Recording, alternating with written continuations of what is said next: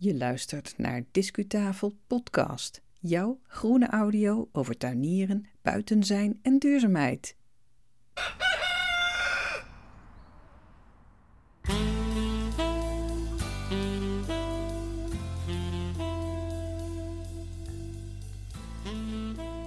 Warmoezerijen, zegt dat begrip jou wat? Of uh, Lentse ramen? Nou, luister verder naar deze aflevering van Discutafel Podcast en aan het eind zal je weten wat dat allemaal is. Misschien ben je wel, ben je wel nieuw bij ons. Nou, helemaal van harte welkom natuurlijk. Discutafel Podcast is groene audio vol weetjes en praktische tips, inzichten, reportages rond tuinieren, buiten zijn en duurzaamheid. Je hoort de stem van Yvonne Smit en ik ben de vrouw achter de podcast. Deze aflevering is alweer nummer 136 en die hebben we gepubliceerd op 9 maart 2023. En hij is nog vele jaren houdbaar. In deze aflevering lopen we rond bij De Warmoes. Dat is een gemengd tuinbouwbedrijf in het Gelderse Lent. Luister naar onze reportage en die is doorspekt met allerlei wetenswaardigheden over die warmoezerijen en die Lentse ramen. We nemen eerst de trein. Ga je mee?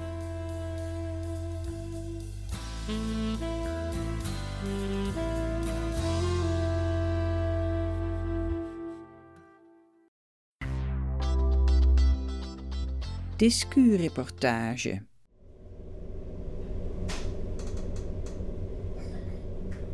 We beginnen deze reportage van Discutafel podcast in de trein, zoals je op de achtergrond hoort.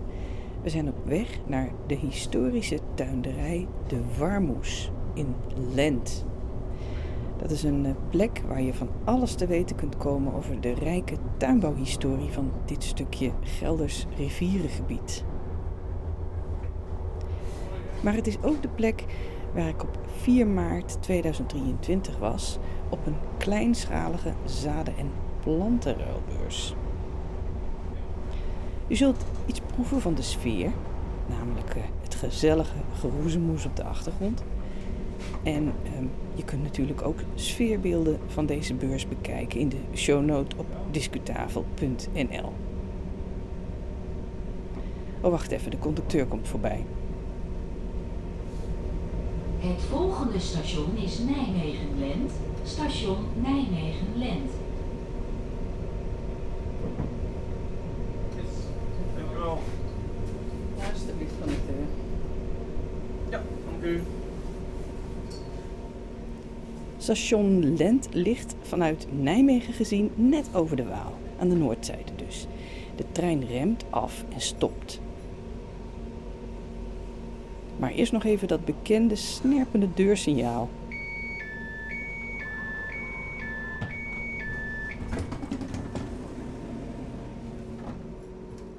Ik stap naar buiten. Het heeft de afgelopen nacht gevroren. De zoutkorrels knisperen onder mijn voeten, want ze hebben gestrooid. Om me heen nieuwbouw. Niets dan nieuwbouw. Het kleine kerkje van Lent, dat staat aan de andere kant van het spoor, dat is een dwerg geworden. Het domineert het landschap echt niet meer. Ik uh, ga lopen en het blijkt nog geen 10 minuten lopen naar het grindpad van de tuinderij waar ik wezen moet. Tegelijk met mij arriveert een oude Volkswagen. De kenner zal het geluid van de motor wel herkennen. En ook diverse mensen op fietsen en die fietsen vertonen lekker het zicht van kratjes en fietstassen. Mensen die lekker groene boodschappen gaan halen op de warmoes.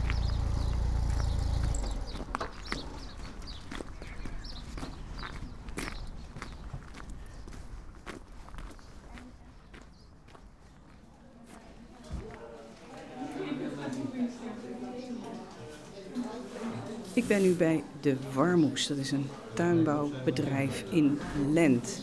En niet zomaar een tuinbouwbedrijf, het is een stichting. En ze vinden het hier belangrijk om het warmoezeniersverleden en het potplantenverleden van Lent in leven te houden.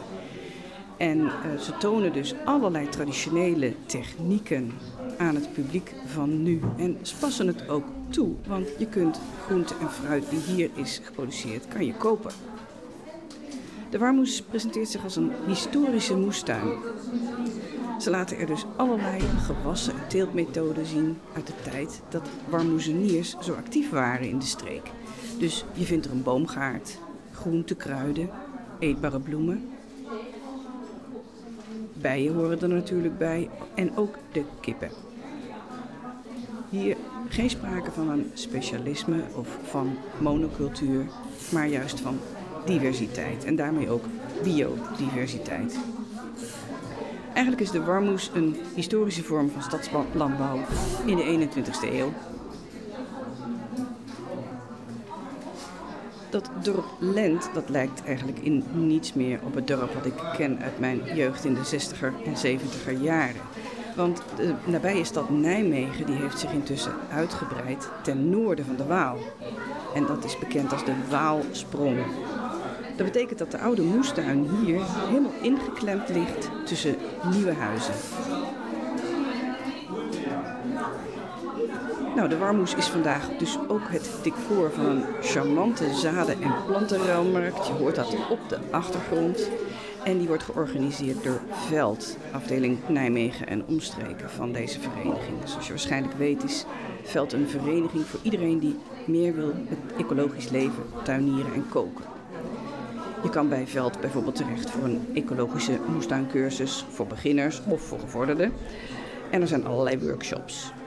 Nou, dit is dus een activiteit van de afdeling Nijmegen en omstreken, gehouden op de Warmoes in de ruimte die ook gedeeltelijk als museum is ingericht, als tuinbouwmuseum is ingericht. En naast het hele charmante cafeetje waar je een kopje koffie kan bestellen, een kopje thee en een lekker stukje taart.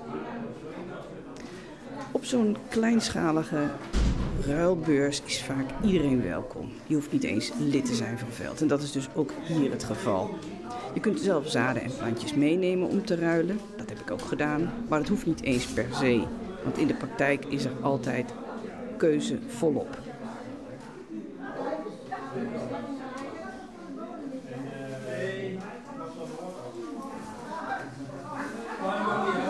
Laten we het gebouwtje zelf even uitgaan en een rondwandeling maken over de Warmoes.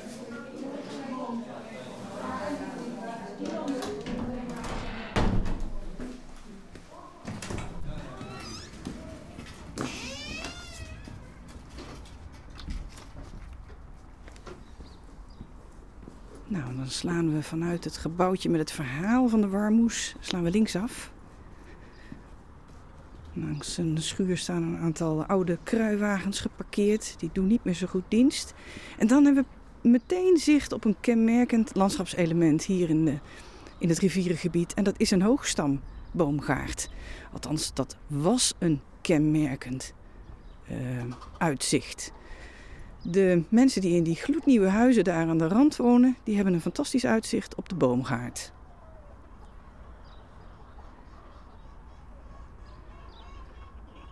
Op de achtergrond hoor je waarschijnlijk ook uh, de kippen kakelen die hier uh, rondlopen. Een grote haan loopt parmantig langs de hennetjes en houdt alles goed in de gaten.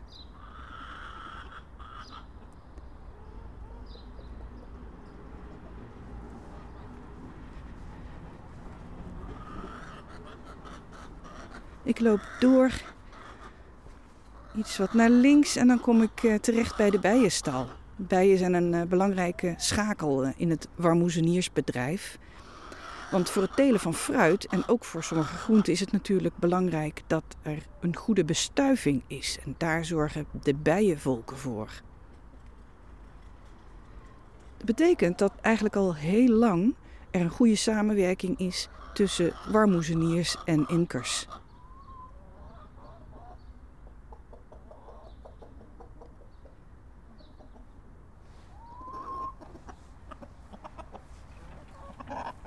De haan komt even polshoogte nemen. Mijn hemel, wat een beest.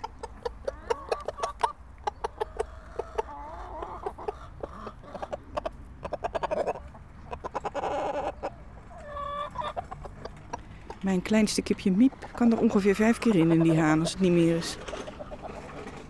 Dan lopen we langs de kruiden.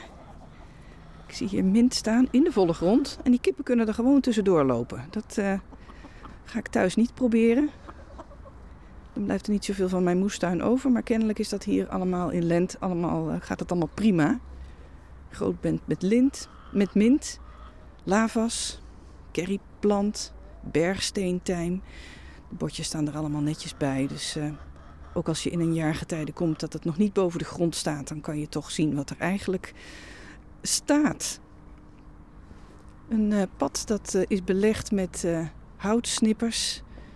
Dat leidt langs de kippenren, die er toch wel is. Sommige kippen kunnen er niet uit. Het leidt dat naar een van de kassen op het terrein. En ik zie een klein muisje hier onder de kliko schieten. Dag muis. Volop natuur hier.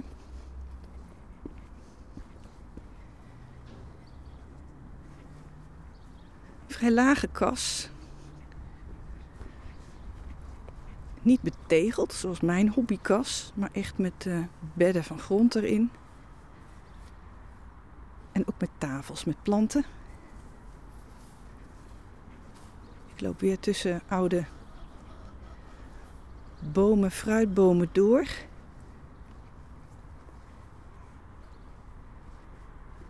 En ik ben op weg naar het fenomeen wat, wat hier zo um, zoveel bekendheid heeft gegeven aan in de tuinbouwhistorie. En dat zijn de zogenoemde Lentse ramen. En daar sta ik nu bij. We gaan even naar een stukje discu-kennis met sirene op de achtergrond, want het is intussen een druk bewoond gebied daar in Lent. discu-kennis. En eigenlijk is dit ook wel een goede plek om iets te vertellen over de geschiedenis van Lent als, uh, als tuinbouwdorp. Ik sta hier op het terrein van de Warmoes. Laten we daarmee beginnen, dat begrip Warmoes. Als je een Belgisch luisteraar bent, dan ken je dat woord waarschijnlijk wel. Maar in Nederlandse contraien is het niet echt een gangbaar begrip meer. Warmoes betekent niets meer of minder dan snijbiet. En het verwijst naar dat historische fenomeen van de warmoezeniers die in vroeger tijden groente en fruit kweekten voor stedelingen. Sommige van die uh, warmoezerijen die lagen binnen de stadswallen, zoals uh, tuinderijen in de plaats Den Bosch, waar ik zelf woon. En dat was natuurlijk wel handig, want als zo'n stad dan belegerd werd, dan hadden de stedelingen toch nog voedsel bij de hand. Nou, dat dorp Lent dat heeft een historie als warmoezeniersdorp. Ik ken het zelf nog wel uit mijn jeugd, want we gingen geregeld per auto op familiebezoek eh, vanuit het noorden naar Nijmegen. En later heb ik ook heel wat kilometertjes over het spoor langs afgelegd. Maar door de stadsuitbreiding is de omgeving onherkenbaar veranderd. De gewassen die in Lent werden geteeld, dat waren heel diverse gewassen. Van tabak tot groenten en fruit. En later ook potplanten en sierbloemen. En na die uitbreiding van Nijmegen, ook wel bekend als de Waalsprong, moet je eigenlijk met een lantaarntje zoeken naar sporen van het oude Warmoezeniersdorp. Er is nog wel een uh, nieuwbouwwijk hier die uh, eraan herinnert want die heeft de naam gekregen de historische tuin.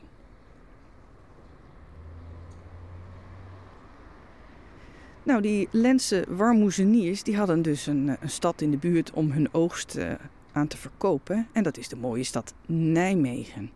Maar er was meer, want er ligt ook een trekvaart hier naar Arnhem. En daarover kon de oogst over grotere afstanden worden vervoerd. Hoe komt het nou dat Lent zo'n tuindersdorp is geworden? Het loont eigenlijk altijd wel om je die vraag te stellen. Hoe komt het dat mensen zijn gaan doen, iets zijn gaan doen op de plek, op juist die plek? Nou, dat heeft te maken met de bodemgesteldheid hier. Um, je zit hier tussen Arnhem en Nijmegen en daar zijn oeverwallen ontstaan. En op die oeverwallen kon je natuurlijk je voeten droog houden. Dat is belangrijk voor mensen wanneer ze daar een nederzetting neer gaan zetten. En ook al heel snel zijn ze daar voedsel gaan eh, verbouwen. Want het is niet voor niets. De bodem is namelijk heel vruchtbaar. En dat komt omdat de rivier telkens overstroomde. En dat was eigenlijk in de eeuwen voor de middeleeuwen het geval. Voordat men dijken ging aanleggen. En die overstromingen, als die zich weer terugtrokken, dan lieten ze altijd laagjes achter. En dat waren heel vruchtbare laagjes. En zo krijg je dus een combinatie tussen zand en rivierklei. En jij en ik zouden dat een ideale plek vinden, denk ik, om op te tuinieren. Want dat is uh, het beste van twee werelden, nietwaar?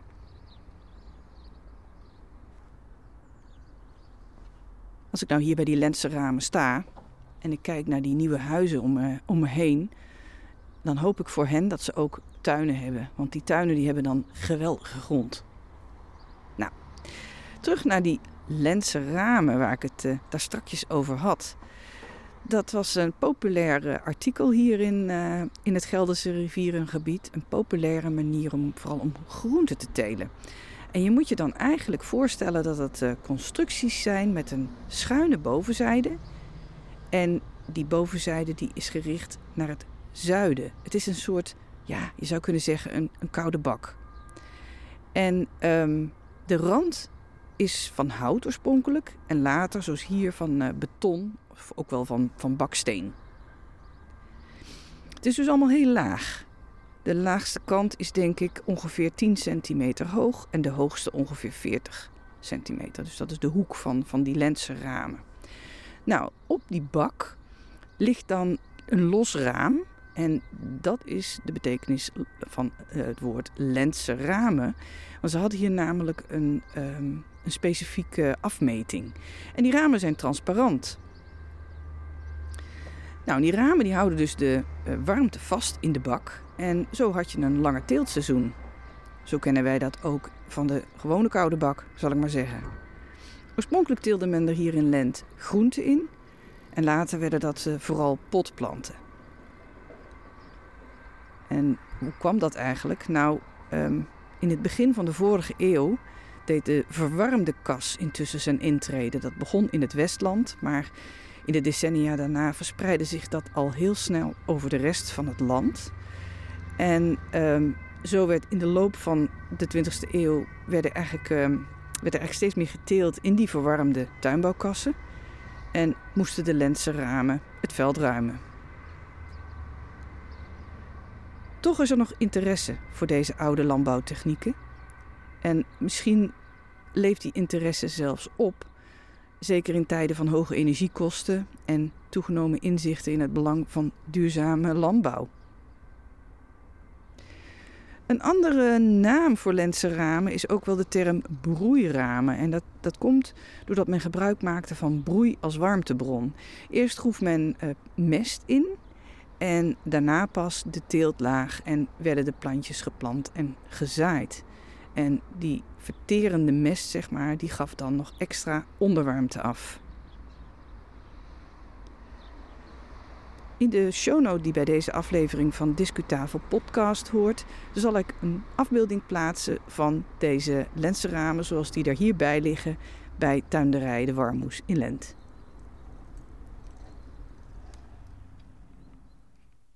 Vanuit de studio nog een ander weetje over de voorbije dagen van het uh, Warmoeseniersdorp Lent. Want niet alleen de Lentse ramen waren een begrip in de Nederlandse tuinbouw, dat was ook de zogenoemde Lentse potgrond. In de hoogtijdagen van de potplantenhandel, dat was eigenlijk in de loop van de vorige eeuw, in die periode mengde men de rivierklei uit Lent met bladeren die ze haalden van de stuwwal bij Nijmegen, vlak in de buurt. Nou, waarom deden ze dat? De mineralen uit de rivierklei die waren eigenlijk niet voldoende voor een succesvolle teelt. Uit eerdere afleveringen van Discutafel podcast weten we ook dat organische stoffen nodig zijn voor gezonde plantengroei. Nou, die werden dus samen met andere organische materialen aangevoerd van de stuwwal en gemengd met de klei. En zo ontstond ideale grond om te telen en dat mengsel dat werd verkocht onder de naam Lentse potgrond.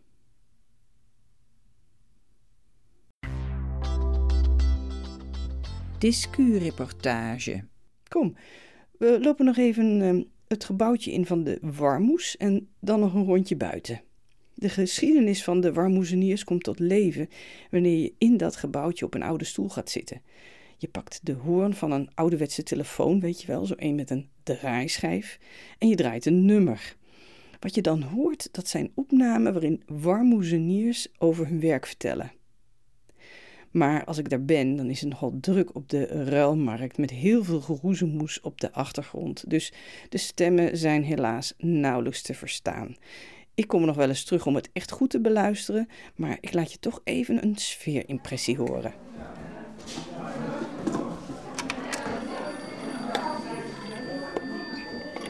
Ik was er helemaal gek van. Heel gezellig. Helemaal gek.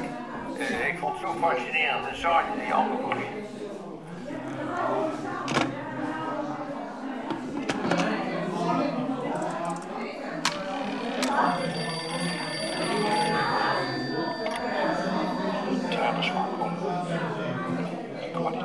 En ook om met het gezin samen, met de kinderen erbij. Dat is gewoon fantastisch. Dat is, dat is zo leuk in, in een familiebedrijf.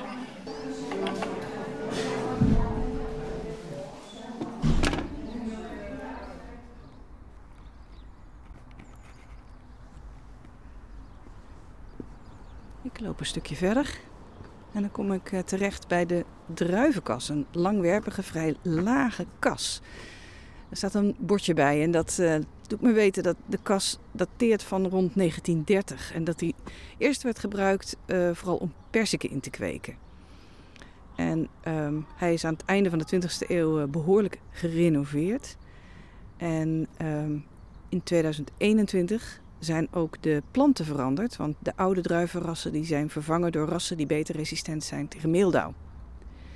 En ehm, op het bordje wordt ook gerefereerd aan een belangrijk fenomeen wat ze hen eh, ertoe noopte om eh, de planten te veranderen. En dat fenomeen kennen we maar al te goed en dat is klimaatverandering.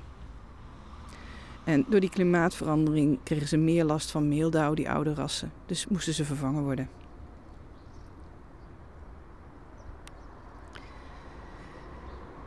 Hoe lang is het eigenlijk dat er in Nederland al druiven worden geteeld? Nou, dat begon rond de 13e eeuw bij landgoederen en kloosters.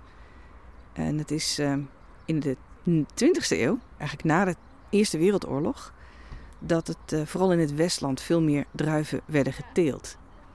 En hier in de buurt, in Hussen, uh, werd er werden er ook veel druiven geteeld. Er ontstond zelfs een druivenveiling. Maar in de loop van de jaren 40 is, dat, uh, is die markt eigenlijk helemaal ingestort. Waarschijnlijk ook omdat er um, veel meer concurrentie was door import van, uh, vanuit andere landen.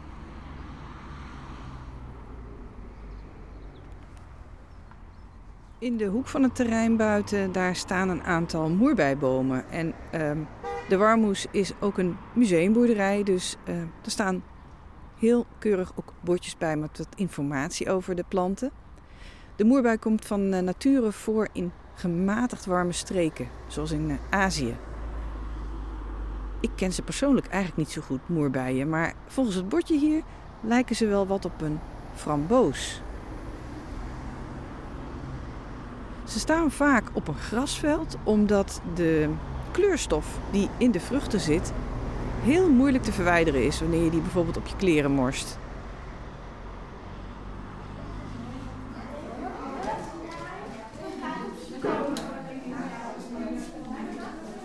Het is nog steeds gezellig druk bij de ruiltafel, maar voor mij is het toch tijd om de trein terug te nemen.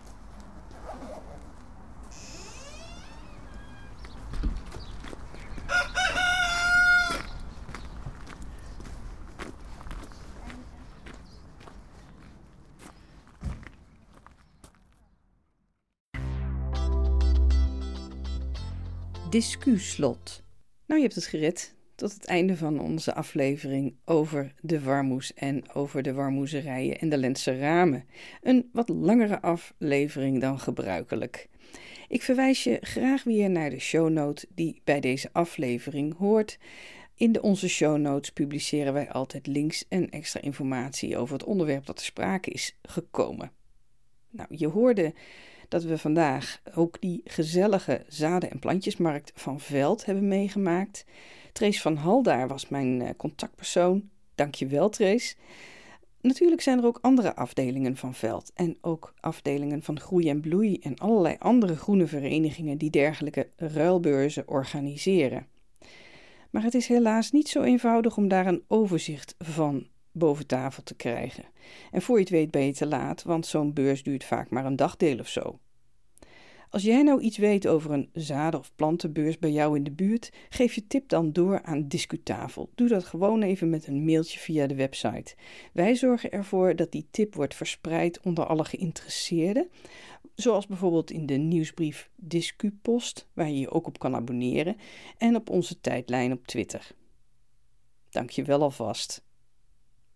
Vond je dit nu allemaal best leuk? Abonneer je dan op onze podcast en overwegens om een zogenoemd petje voor ons af te nemen. Dat betekent dat je ons ook financieel een beetje steunt in onze onafhankelijke groene audio. Meer informatie daarover staat op onze website. De volgende aflevering die kun je verwachten op 16 maart.